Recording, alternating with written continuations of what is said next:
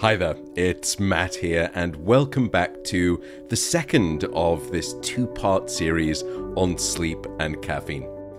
In the last episode, we described what caffeine is and the different impacts that caffeine can have upon your sleep. Today, we're going to answer the question of why a cup of coffee seems to have these paradoxical health benefits, despite the damaging impact that caffeine has upon your sleep at night. But before we speak about that, there is one additional sleep consequence of caffeine that we've not really discussed yet. We touched upon it in the last episode, but I want to go deeper here. And it's applicable no matter whether you are a sensitive or insensitive person to the effects of caffeine based on your genetics. Because even if you can have a cup of coffee or several with dinner and you can fall asleep and stay asleep, you can still suffer impairments in both the quantity as well as the electrical quality of your deep, non rapid eye movement sleep. And from our first episode, you'll remember that stages three and four of non REM sleep, the really deep sleep. And the problem there is that you will not be consciously aware of the loss of that electrical deep sleep quality. Not unless you have, as I do, a sleep laboratory where you can hook yourself up every night and observe these impacts. But that's exactly what we've done with a number of different research studies in healthy participants. And we found that a cup of coffee in the evening can decrease the amount of that deep, non rapid eye movement sleep by somewhere between 20 to 40% at night. And for a spot of context, I'd have to age a healthy adult by probably about 10 to 15 years to produce that kind of a reduction in deep sleep. Or you could just choose to do it every night by having a couple of cups of coffee after dinner or with dinner. And that's the amount of deep sleep that you're getting. But let's go even further into the electrical quality of that deep sleep. Because what we've learned is that even modest doses of caffeine in the evening, let's say around about 100 milligrams of caffeine in the evening, which would be probably a, a robust single cup of drip coffee, that will blunt the electrical generation of your deep sleep. And in fact, it will strip away more than 30% of that deep electrical brainwave activity in the first cycle of your sleep at night. So, what's the upshot of this? Well, even if you don't remember necessarily struggling to fall asleep and you don't remember having a hard time staying asleep, you can still find yourself waking up the next morning and feeling unrefreshed by your sleep and unrestored by your sleep. And that can be down to the deficit in the electrical quality of that deep sleep at night. And as a consequence, you can then find yourself reaching for two or three or even four cups of coffee the next morning because you don't feel refreshed and restored by your sleep. And it then creates this dependency cycle that the more caffeine that you have to have to wake up in the morning, the lower quality of your deep sleep at night, and the less of that deep quality of sleep that you have at night, the more unrefreshed you'll feel the next morning, and therefore the greater the need you will feel for more caffeine to get you through the following day. However, even with all of that knowledge, let me still repeat what I said at the start of the first episode, which is drink coffee. The folks supporting today's episode are Athletic Greens. Now, I know this is an ad, but before you hit the fast forward button, can I at least tell you why I selected them as a sponsor? Athletic Greens is a nutrition drink and it provides a really quite exhaustive array of different vitamins and minerals, biotics, antioxidants. It's a long list, but you get the picture. Now, I do want to be clear that I try to get all of my nutritional needs from real meals.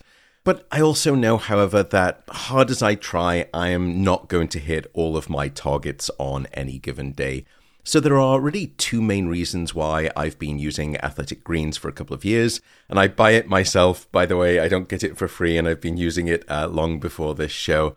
The first is this: when it comes to my health, I like insurance policies and I'd prefer to have a full coverage plan, and that's one reason I like Athletic Greens. Second, I did my diligence on the science behind the ingredients, and I'm a big fan of empirical data as ground truth. So, if any of this sounds interesting to you, head on over to athleticgreens.com forward slash Matt Walker and you will get some money off your first order. Also, they have kindly offered a free one year supply of vitamin D and five travel packs with your first purchase. So, as I said, head on over to athleticgreens.com forward slash Matt Walker. And now let's get back to the podcast. Over the years, many people have written to me asking about exactly why coffee could be linked with so many health benefits, and in fact, many of the same benefits that a good night of sleep will provide, despite the disrupting impact that caffeine can have on your sleep at night? Well, I have an answer for you antioxidants. What people may not realize is that a cup of coffee will contain many more ingredients than just caffeine itself. And these include things such as cafestol, potassium, soluble fiber, as well as a healthy dose of antioxidants. And by appreciating the subtle difference between coffee and simply caffeine, we can start to understand the mystifying health virtues of a cup of coffee against the backdrop of caffeine's harmful impact on your sleep at night. What I mean by this is because of the non optimal, what we call the standard Western diet or the standard American diet, coffee ends up being the single biggest source of antioxidants for many people in developed nations, and not by a small margin either. And because of these shifts in dietary eating away from things such as whole foods and more towards processed foods in the past several decades, the humble coffee bean has been left with a large and largely single handed task of covering all of the antioxidant needs that a person has. It's these antioxidants that we believe are the principal explanation for why coffee is associated with so many health benefits. It's not the caffeine itself, it's the antioxidants associated with the coffee bean. Indeed, Case in point, we see many of the same health benefits from drinking the equivalent number of cups of decaffeinated coffee. In other words, even with the caffeine having been stripped away from the decaffeinated coffee, that coffee will still contain a nice blast of antioxidants. So, as I mentioned, drink coffee if you like. But here's the caveat that I would offer you. As with many drugs, the dose, and when it comes to caffeine, the timing makes the poison. So let's just assume a typical bedtime.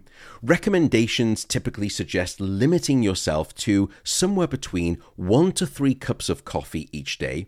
And ideally, try to cut your caffeine consumption off at least 12 hours before you wish to go to bed at night. So, there you have it the interaction between these things called caffeine, coffee, and this beautiful thing that we call sleep at night. I hope these episodes on caffeine have been useful to you and interesting. As with the episode on alcohol, honestly, I am not here to tell anyone how to live their lives. I simply want to share with you the knowledge regarding the interplay between sleep and caffeine, and some of the sleep community's recommendations on how best you may want to decide to live your life in relationship with caffeine. So, with that, I will thank firstly the sponsors of today's episode. And most importantly, once again, I will thank you, the listener. Thank you so much for tuning in, for being part of this community.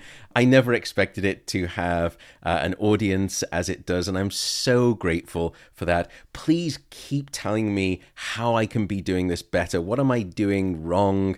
How can I improve as a podcaster? And also, tell me more about the topics that you want to hear from me on regarding sleep. That would be fantastic. And the best way to do both of those things is to go and visit me over on Instagram. I am there at Dr. Matt Walker. That's D R M A T T W A L K E R. Thank you so much again for listening, and I will see you in the next episode. Take care for now, and goodbye from me.